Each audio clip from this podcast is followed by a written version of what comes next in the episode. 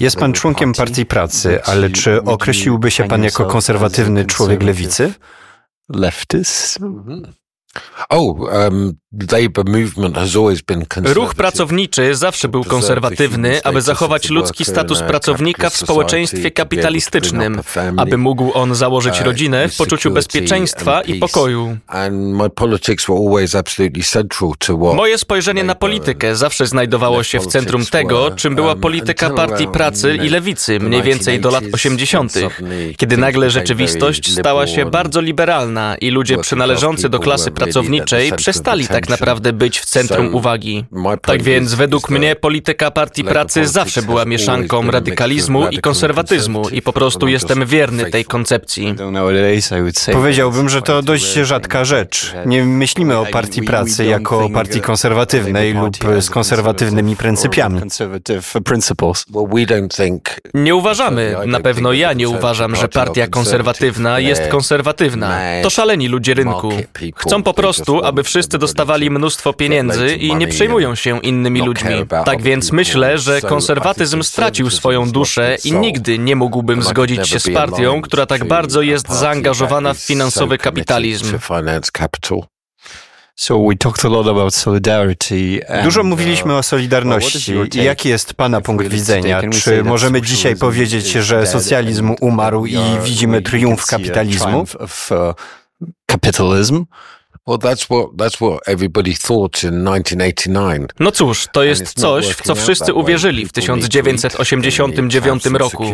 To nie działa w taki sposób. Um, Ludzie muszą jeść, muszą mieć pewne bezpieczeństwo, muszą odetchnąć od niekończących się wymagań. Widzę przyszłość polityki w sposób zupełnie odmienny. Socjalizm, socjaliści muszą stać się bardziej konserwatywni i odnowić więź z klasą robotniczą. Będzie to bardzo mocna koalicja, ponieważ będzie to koniec globalizacji. W czasach Solidarności w 1989 roku wszyscy myśleli, że będzie rynek globalny, technologia, swoboda przemieszczania się. Dzisiaj mamy Stany Zjednoczone i Chiny, dwóch głównych ubezpieczycieli świata, którzy się rozpadają disintegrating. You've got the war in Ukraine. Jest wojna na Ukrainie. Sprawy nie toczą się tak, jak sobie to wyobrażali zwolennicy wolnego rynku. Brexit był całkowitym odrzuceniem tej formy globalizacji. Polityka powróciła, socjalizm powrócił. Politics is back and, and socialism is back. Tak, ale powiedział pan, że musimy powrócić do przeszłości, do idei godnej pracy, kościoła, tradycji. Czy myśli pan, że możemy to wszystko przywrócić dzisiaj?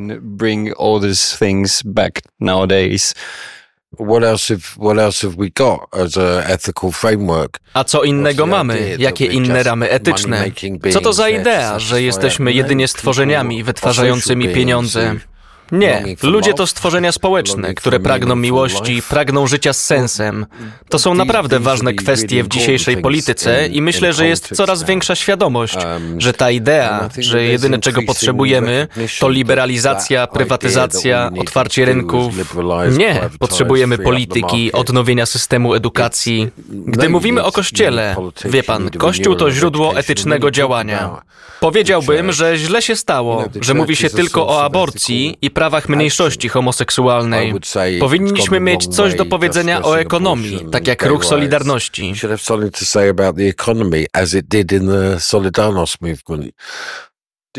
Czy myśli pan, że jest to wykonalne dzisiaj, gdy widzimy sekularyzację na świecie, w szczególności w Europie? Gdy widzimy, co się dzieje w Izraelu i Gazie, nie powiedziałbym, że to przykład sekularyzacji. Gdy widzimy wojnę na Ukrainie, to naprawdę zupełnie nie to. Um, to, czego potrzebujemy, to nie dominacja Kościoła, ale Kościoła jako części społeczeństwa upominającego się o uświęconą naturę istnienia ludzkiego oraz środowiska. Myślę, że to jest przestrzeń, w której Kościół będzie wzrastał. Chciałbym powrócić do kwestii solidarności tutaj w Polsce. Według Pana opinii ten ruch poszedł w złym kierunku. Jaka jest Pana analiza tego upadku? Of this movement. Mówiąc wprost, rozwinęli prawdziwie chrześcijańsko-demokratyczną i socjaldemokratyczną ideę samorządu, autonomicznych instytucji robotników, godnej pracy, a następnie weszli w taczeryzm i reganizm, gdzie te rzeczy były nielegalne. Thatcher, Reagan, you know,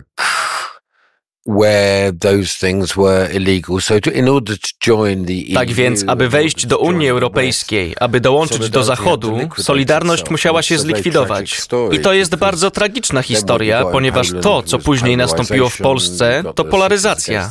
Miasta przeciwko wsi, wojna kulturowa. Tak jak wspomniałem w swoim wystąpieniu, mówi się o dwóch milionach polskich pracowników, którzy przybyli do Anglii. Opuścili swój kraj. Nie było dla nich miejsca, aby prowadzić godne życie. Zatem Solidarność zlikwidowała się, aby Polska mogła dołączyć do Zachodu. Tak to widzę. I myślę, że teraz jest czas, aby odnowić sens narodowego spojrzenia na to, w jakim społeczeństwie chcemy żyć. Jeśli ludzie chcą jedynie robić pieniądze i oglądać telewizję, to okej, okay, ale w to wątpię. W jednym ze swoich artykułów wspomniał Pan o nowym sojuszu brytyjsko-polskim wobec sojuszu francusko-niemieckiego, który przechodzi przez pewne trudności. Jaka jest Pana analiza kierunku, jaki został obrany przez Unię Europejską, szczególnie jeżeli chodzi o federalizację i centralizację? Mam tutaj wyrobione zdanie. Myślę, że będzie alternatywa dla Unii Europejskiej. Unia jest dzisiaj antydemokratyczna. Nie zostawia miejsca na różnice narodowe czy wiele innych problemów. Musi to być, powiedzmy, federacja państw demokratycznych. I naprawdę myślę, że Wielka Brytania, Polska, kraje bałtyckie, kraje skandynawskie, Ukraina, Holandia podążają w ciekawym kierunku.